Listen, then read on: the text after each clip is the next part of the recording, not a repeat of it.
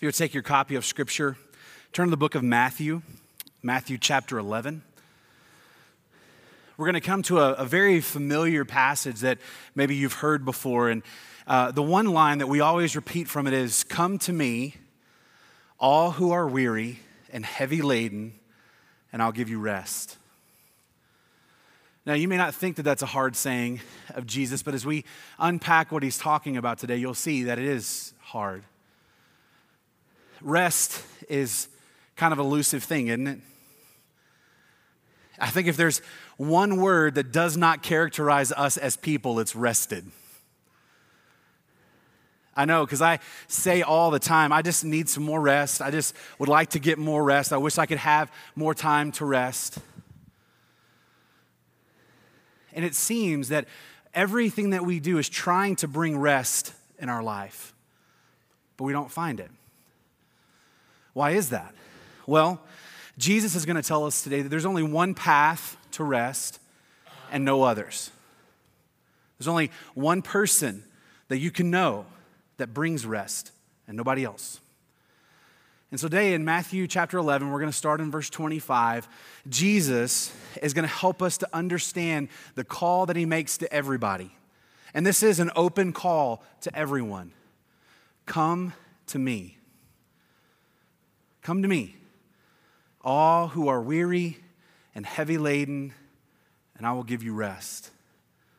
Isn't that a beautiful and wonderful promise? So let's start in verse 25, and we're going to hear what Jesus means when he says, Come to me. Verse 25. At that time, Jesus said, I praise you, Father, Lord of heaven and earth, that you have hidden these things from the wise and the intelligent and have revealed them to infants. Yes, Father, for this way was well pleasing in your sight. All things have been handed over to me by my Father, and no one knows the Son except the Father, nor does anyone know the Father except the Son, and anyone to whom the Son wills to reveal him. Come to me, all who are weary and heavy laden, and I'll give you rest. Take my yoke upon you and learn from me, for I am gentle and humble in heart, and you will find rest for your soul. For my yoke is easy and my burden is light. Now, we start off with at this time, and we need to know what that means. What time is that? And Jesus had just had several experiences in a row of people coming to him or rejecting him. And at the beginning of John chapter 11, we get this beautiful, beautiful story where John the Baptist has a moment of doubt. Probably not just a moment of doubt, a season of doubt. He's languishing in prison. He's found out that he's going to lose his head very soon. And he's thinking, hey, man, this following Jesus thing hasn't worked out the way I thought it would. And so he's sitting in prison, and Jesus isn't coming to bust him out. And so John calls some people who are still following him and says, Listen, I need you to go and talk to Jesus, and I need you to ask him one question. They said, Okay, John, what is it? Here's my question Ask Jesus, Are you the expected one, or should I be looking for somebody else? And those disciples ran to Jesus, and I love these details you get in the story. Jesus is in the middle of teaching, there's an entire crowd there, and these guys just bust up in the middle of the crowd. Jesus, we got a question from John the Baptist. And you can imagine that would just shut everything down. And they asked him, Are you the expected one? Or should we wait for somebody else? And Jesus reached back in the Old Testament and took a prophecy of the Messiah and he shared it with them. He said, You go back and tell John that. And they did. And then Jesus turned to the crowd, and I'm sure the crowd was thinking, Oh no, John the Baptist is questioning whether this guy is the one. I mean, this is the same John the Baptist who said, Behold, the Lamb of God who takes away the sin of the world. Behold, this is the one who I prophesied about, that who comes after me is before me, the one that I'm not worthy to untie his sandals. If he has doubts, what about us? And Jesus says, Listen, I tell you that John the Baptist was the greatest among men, and you should be like him. And then we get these verses right before what Jesus is about to say here. And Jesus talks about the cities that he'd been in just prior to this. And here's what he's saying All these cities saw his power, they saw his glory, they saw his miracles, and they reject him. And then Jesus says this It would have been better, it'll be better for Sodom and Gomorrah in the day of judgment than it will be for these cities because they rejected me. So at that time, Jesus speaks to a crowd and he says, Come to me. Come to me. The call to find true rest. Jesus is speaking to people who may have been in those cities. He's speaking to people who may have been in the crowd when John the Baptist asked his question, and he's making it simple and clear. If you want to find rest, true, everlasting rest, Come to me. Come to me. So he says, At this time, Jesus said, I praise you, Father, Lord of heaven and earth, that you have hidden these things from the wise and intelligent and have revealed them to infants. Now, that doesn't make a whole lot of sense, does it? Jesus has said, Listen, you've rejected me, and there's going to be judgment for that. And then he goes to pray to God and says, Thank you, God, that you've hidden this from the super intelligent people but you've revealed it to infants. What does that mean? That he's hidden it from the wise and the intelligent and revealed it to infants. He's basically saying this God, I thank you that you've hidden who I am and what I can do and my plan for this world in plain sight. You've hidden it in plain sight. And here's the problem we've seen two different groups of people either get it or miss it completely. So, what's the difference? Jesus says that God has hidden this truth in plain sight of who he is and what he's done. And we see John the Baptist coming with his doubts and asking questions so he may believe. We see cities watching Jesus and hearing him teach and seeing him perform miracles and rejecting. And this is what he says there's something to being wise and intelligent in your own eyes. And there's something to being an infant. He's hidden in plain sight, and here's what he's saying. The reason that this is hidden from the wise and intelligent is that they're not really willing or ready to see themselves or to see God. See, the people that Jesus spoke to most often thought they already knew who God was. They had all the information about who God is. And so they're not really willing to listen to any new information about God. In fact, that was one of the reasons that the scribes and Pharisees hated Jesus so much. Is that they're, they're going to say, You can't sit there and tell me anything new about God. I know everything. And I'm satisfied with myself and I'm satisfied with my God. I don't want to change. So Jesus says, God, thank you that you've hidden this wonderful, beautiful, powerful truth from these people who don't want to change. But he's also talking about these people who are not willing to be teachable. It's amazing to think that these people that are students of the law, that memorize the law, that recite the law, that talk about their love of the law, when the lawgiver himself comes and tells us the heart and the intention of the law, what do we do? We reject it and say, No, I don't want to hear that. You could almost see them in the crowd as Jesus would begin to teach about the law or teach about God's heart, and they would say, I already know that. This, this isn't for me. See, Jesus is talking about a difference in how we approach who he is and what he says and who he wants to be in our life. You have the wise and intelligent who say, I'm satisfied with myself. I'm satisfied with God. I don't need anything else. And then you have those babes that are saying, I want more. I'm not satisfied. I'm not satisfied with what I know about God. I'm not satisfied with how God's working in my life. I want more. And you have the group of people who say, There's nothing new that you can teach me. I know it all. One of the scariest things that I have heard in ministry is when people come to me and they'll ask me, What are we going to be studying on Wednesday night? What are you going to be preaching on on Sunday morning? And I tell them, and their response is, Oh, I already heard that. Oh, really? You, you heard it? Do you live it? See, there's a difference between hearing and doing, and Jesus talks about that all the time.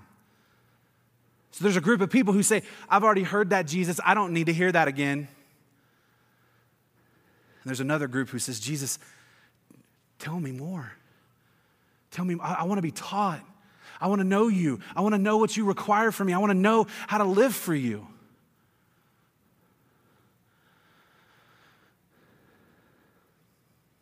He says he hidden it from the wise and made it clear to those who are infants. The difference is coming to the place where you're able to see the biggest obstacles in your life to being in relationship to God. And I really think that there's two obstacles that we all face.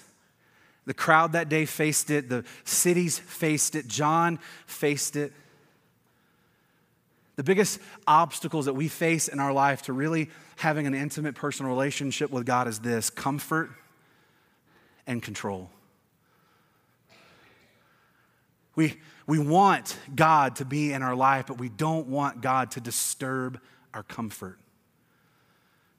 God, I want to follow you on my terms. God, I, I want to give my life to you in the places that I want to give it to you, and I want to keep it in the places that I don't. There was a book written, I think, in the late 60s, early 70s, and it's called How Big Is Your God? And the author said, it's a very powerful and condemning quote. Here's what he says Most of us come to God and we act like God is a cashier at a grocery store. And we say, I'd like to buy $3 worth of God, please. Not enough to change me, not enough to make me love people who are different than I am, not enough to make me get out of my comfort zone, just enough like a warm glass of milk to put me to bed every night. The biggest obstacle that these people face, the biggest obstacle that we face, is the comfort and control issue. We want to be comfortable and we want to be in control. We want God to be our Savior and we want to be Lord. God, you can do the heavy lifting and you can save me, but then when you put me on the right path, I will take charge and I'll see myself through. Thank you very much. And so Jesus is speaking to this group and he says, Listen, what's the biggest obstacle in your life? The biggest obstacle to mine and your relationship to God is me and it's you. And Jesus is saying, listen, here's the catch. Here, here's the reality. You cannot have rest apart from Jesus, it doesn't exist. See, we, we go to Jesus and say, Jesus, make me happy. And what we mean is, Jesus, give me stuff.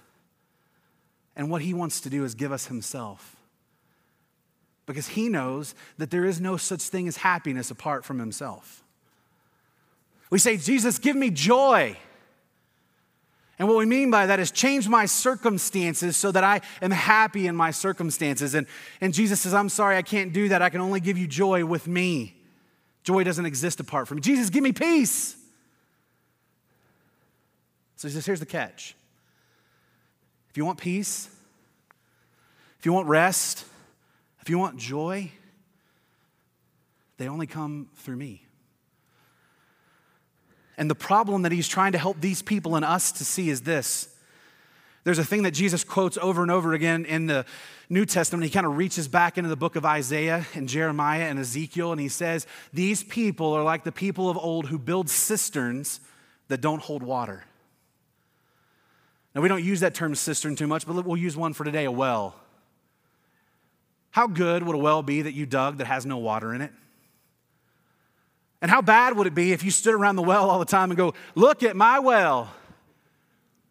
Look how awesome it is. It is full of clean, clear drinking water. And they say, Well, buddy, pull up a bucket. I'd like to try some. Oh, there's no water in there. We do the same thing. We create these things that we say are going to give us joy. They say are going to give us satisfaction. They say we're going to give us rest. And then we stand around completely miserable with all people who are completely miserable and go, Look at our stuff.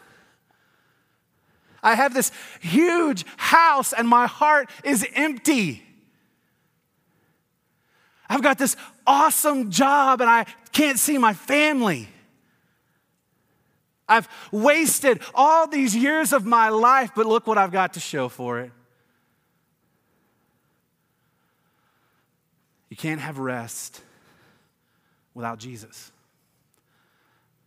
So he says, This was pleasing. Verse 26. Yes, Father, for this way was well pleasing in your sight. Really? This way was pleasing? Yeah. This way was pleasing. And, and you have to ask yourself the question is why would Jesus be happy about this? Well, the reason that Jesus is happy about this is because Jesus knows God's joy. He knows what brings God joy and, and satisfies God's heart. Let me tell you what that is. You want to know what satisfies God heart, God's heart? God's joy is reconciling people to Himself. God's joy is saving people who want to be saved and he's good at it. So here's what Jesus says This was pleasing, Father. This was pleasing because everybody that wants this, everybody sees that sees this as a need, you will save without question. You will transform without question. You will make new without question. And those that don't, won't. He said, This was pleasing. And then Jesus says in verse 27 All things have been handed over to me by my Father. And no one knows the Son except the Father, nor does anyone know the Father except the Son, and anyone to whom the Son wills to reveal him. Here's what Jesus is saying the reason this is pleasing is because God has given Jesus some authority.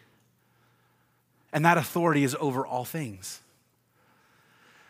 all things, but even the most important things. Jesus has the authority to reveal God to you. Think about that.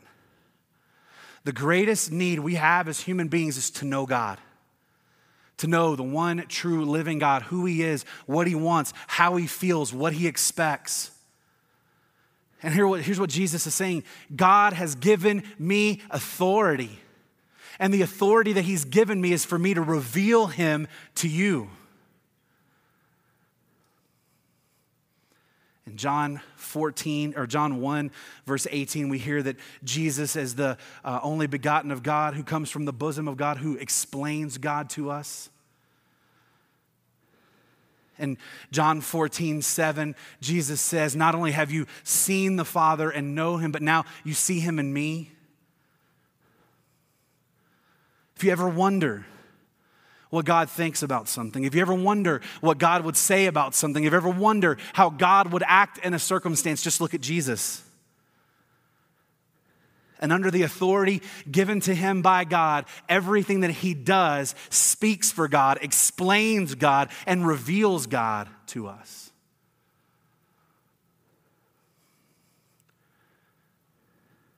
But even more than that, Jesus has divine authority to invite you into the divine love. I mean, that's really the whole point of what's happening here in this passage. Yes, he uses the term rest, but what he's talking about is rest that comes from being connected to God. 2 Peter chapter 1 gives us this beautiful picture of what Jesus is talking about here, and here's what it says that when we come to faith in Jesus, we are taken up and put into the divine love that God the Father, God the Son, and God the Holy Spirit have for one another. We are invited and connected to that relationship. I don't know about you, that blows my mind. That God would love me enough to bring me into his intimate, personal, perfect, loving relationship that he has Father, Son, and Holy Spirit, and then he brings me and he brings you in. And here's the cool thing it doesn't diminish his love for any part of himself, and it doesn't diminish his love by the more people that he adds in. In fact, we get the perfect mix of being a part of God's divine love. And Jesus has the authority to do that. But here's the thing there's a catch. The only way to find that is what Jesus says in verse 28 Come to me, all who are weary and heavy laden, and I will give you rest. I love this verse, and I, it's one of those verses I memorized very early on as I became a Christian because it spoke comfort and peace to me. But I memorized that part, not the rest of it. We like the come to me part. We don't like verse 29. How does verse 29 start? Take my yoke upon you. See, it's not just coming to Jesus, but there's some requirements when we come to Jesus. We have to take, our, take his yoke upon us and learn from him. So he says, Come to me, all who are weary and heavy laden, and I will give you rest. I love this. Again, Jesus is speaking to a crowd of people, many in their thought that they didn't need anything. Many in their thought that they had their life all together. Many in their thought that this stuff that he's talking about, well, that's, that's good if people want to believe that. That's not for me. And there were people in there who were weary. They were broken. They were hurting. They had burdens that they didn't think could ever be lifted because the same people who didn't think they needed anything from God were telling the people who were hurting and broken, they were saying, You will never be loved by God. You will never be clean before God. You will never be right before God.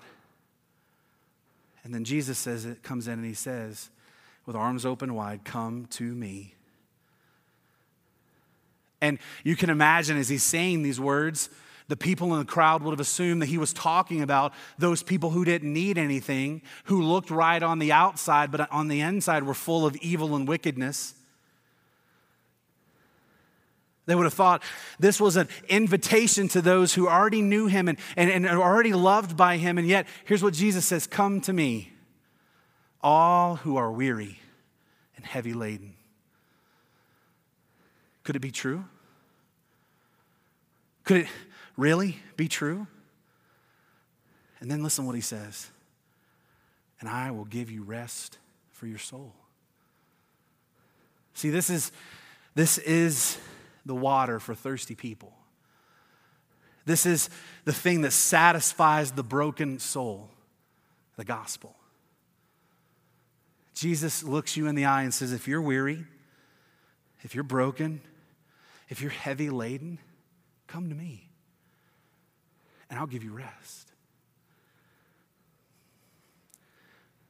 The terms weary and burdened mean continual weariness and exhaustion without a moment of relief. You ever felt that way? I, I kind of feel that way right now. This, this nonsense that we've been having since mid March has made me weary. It's burdened. And I don't feel like there's any relief, and I don't know that there's any relief coming. And so, as God led me to this passage, He was speaking to me clearly Hey, Michael, is this you? Yeah. Yeah, Lord, it is me. Listen to what I'm saying. Come to me. This is for those who are in continual weariness and exhaustion without relief. Burden means completely loaded down, unable to lift it off. You ever been there? So burdened by something in your life, and you think, I, I can't, I can't get this off. And here's the funny thing everybody in that crowd that day, just like everybody in our crowd today, are weary and heavy laden. The difference is just like the first difference are you willing to see it? Are you willing to recognize that need? Are you willing to come? Because, see, that's the call. Jesus doesn't say, stay where you are, recognize that you're this, and you're okay. Jesus doesn't say, feel bad about where you are, and you're okay. What does he say? Come. You have to come. You have to recognize your need and you have to step out in faith and respond and say, I'm willing to come. And then he says, My yoke is easy and my burden is light. Now, I am not a farmer, I am not a rancher, I don't pretend to be. But living out here has helped me understand a little bit more about these things. And this analogy that Jesus uses in that day was very common. People would have understood immediately what he was saying. I bet many in the crowd that day had yoked together oxen at some point in their life.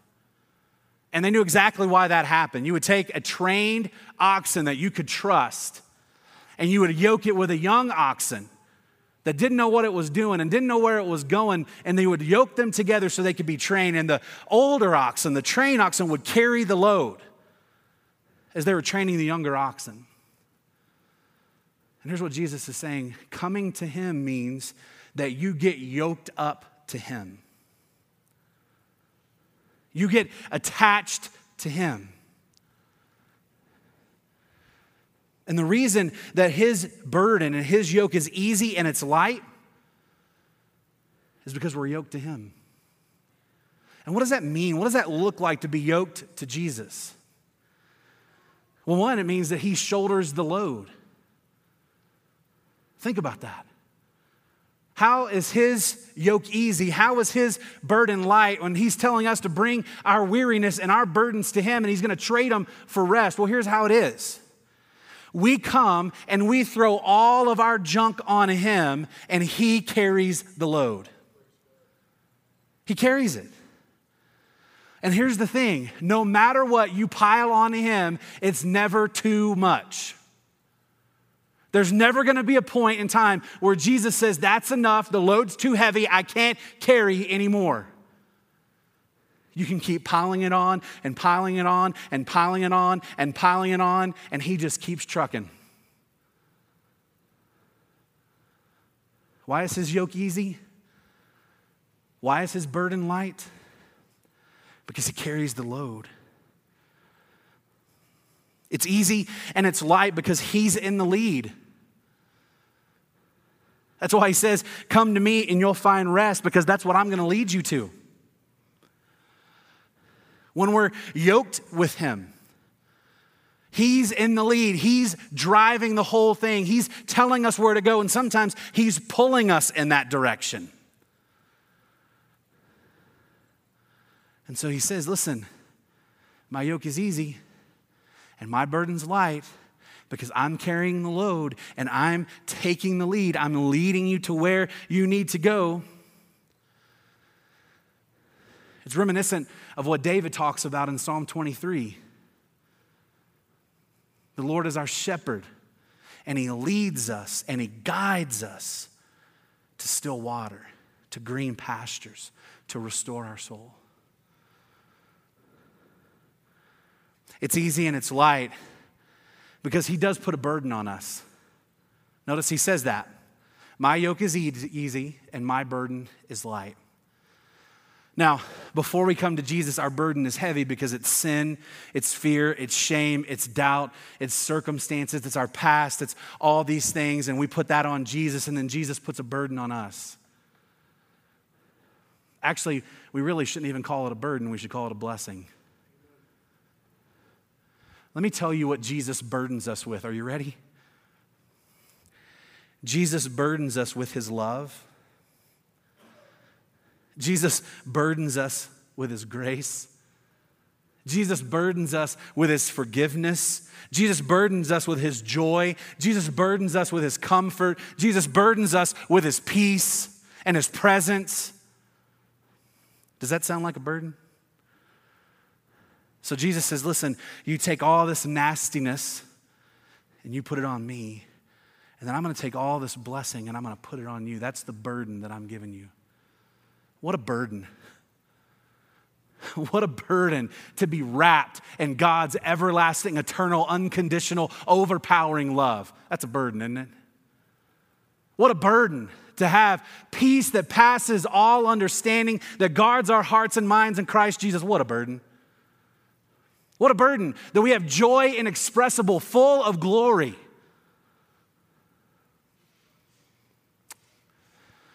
My yoke is easy and my burden is light.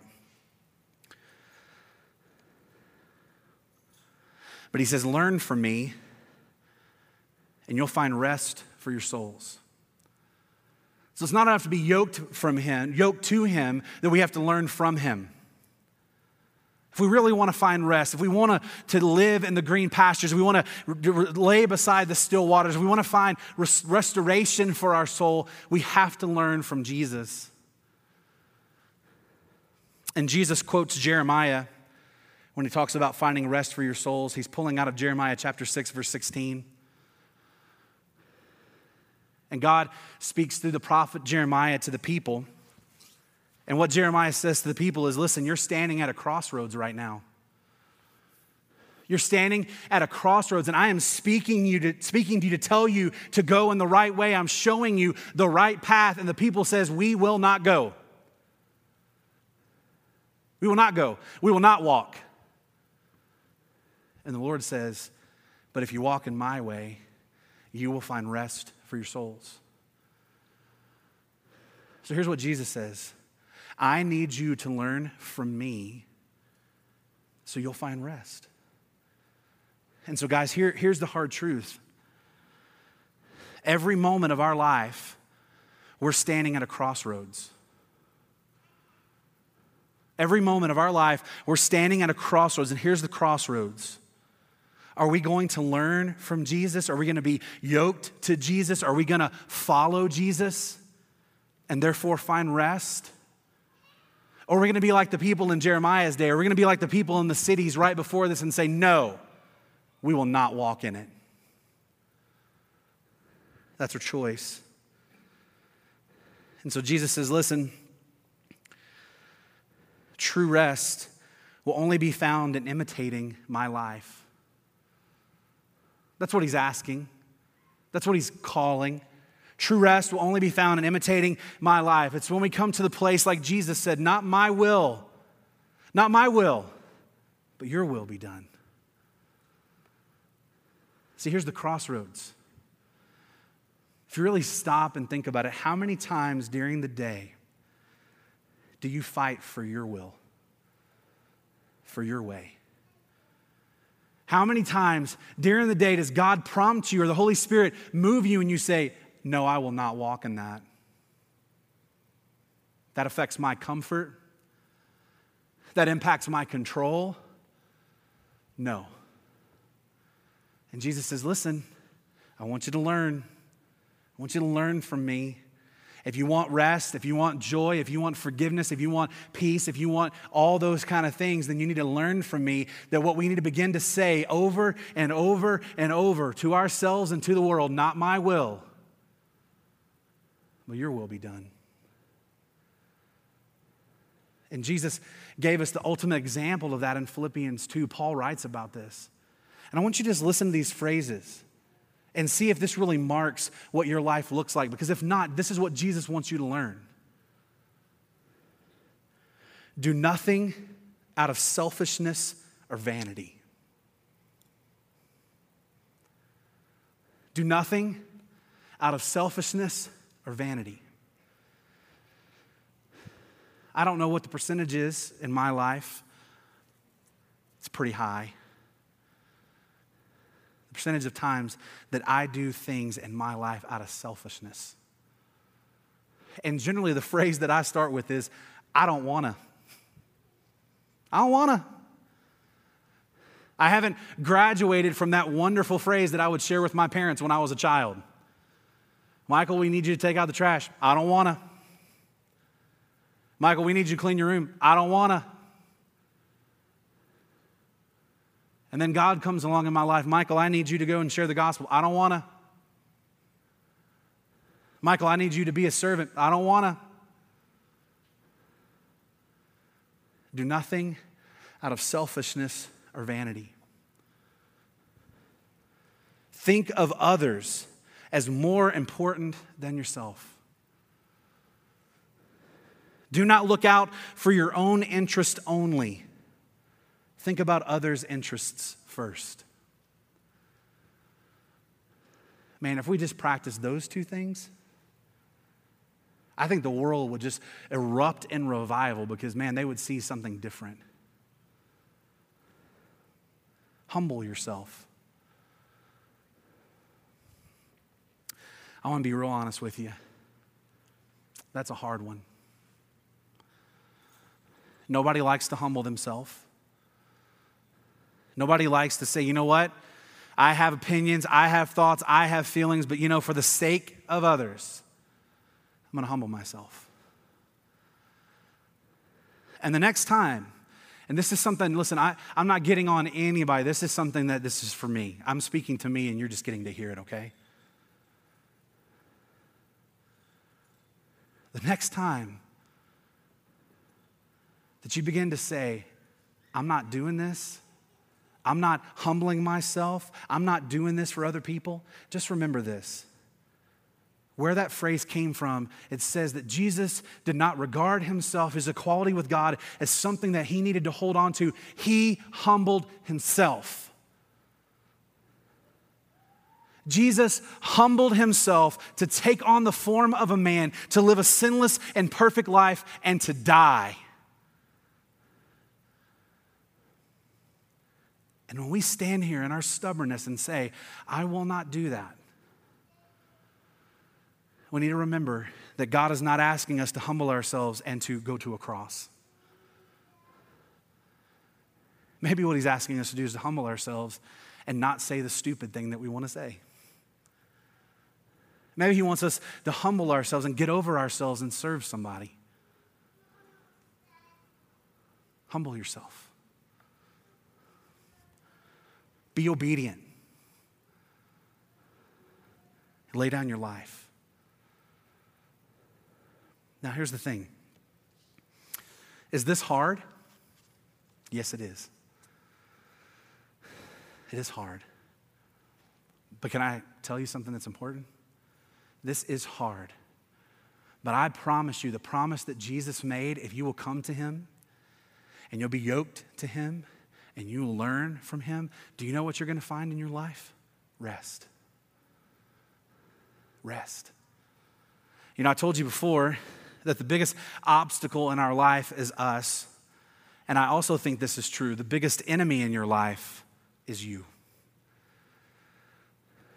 Have you ever come to recognize that? That you're your own worst enemy? Here's what Jesus is saying Come to me, get yoked to me, learn from me and you're going to have rest. And you're going to have peace. You're going to have life. And you're going to have joy. And you're going to have comfort. Come to me. Which group are you going to be in today? You're going to be in the group that says, ah, I haven't heard that before. And I've heard it better. You, you didn't do a good job today.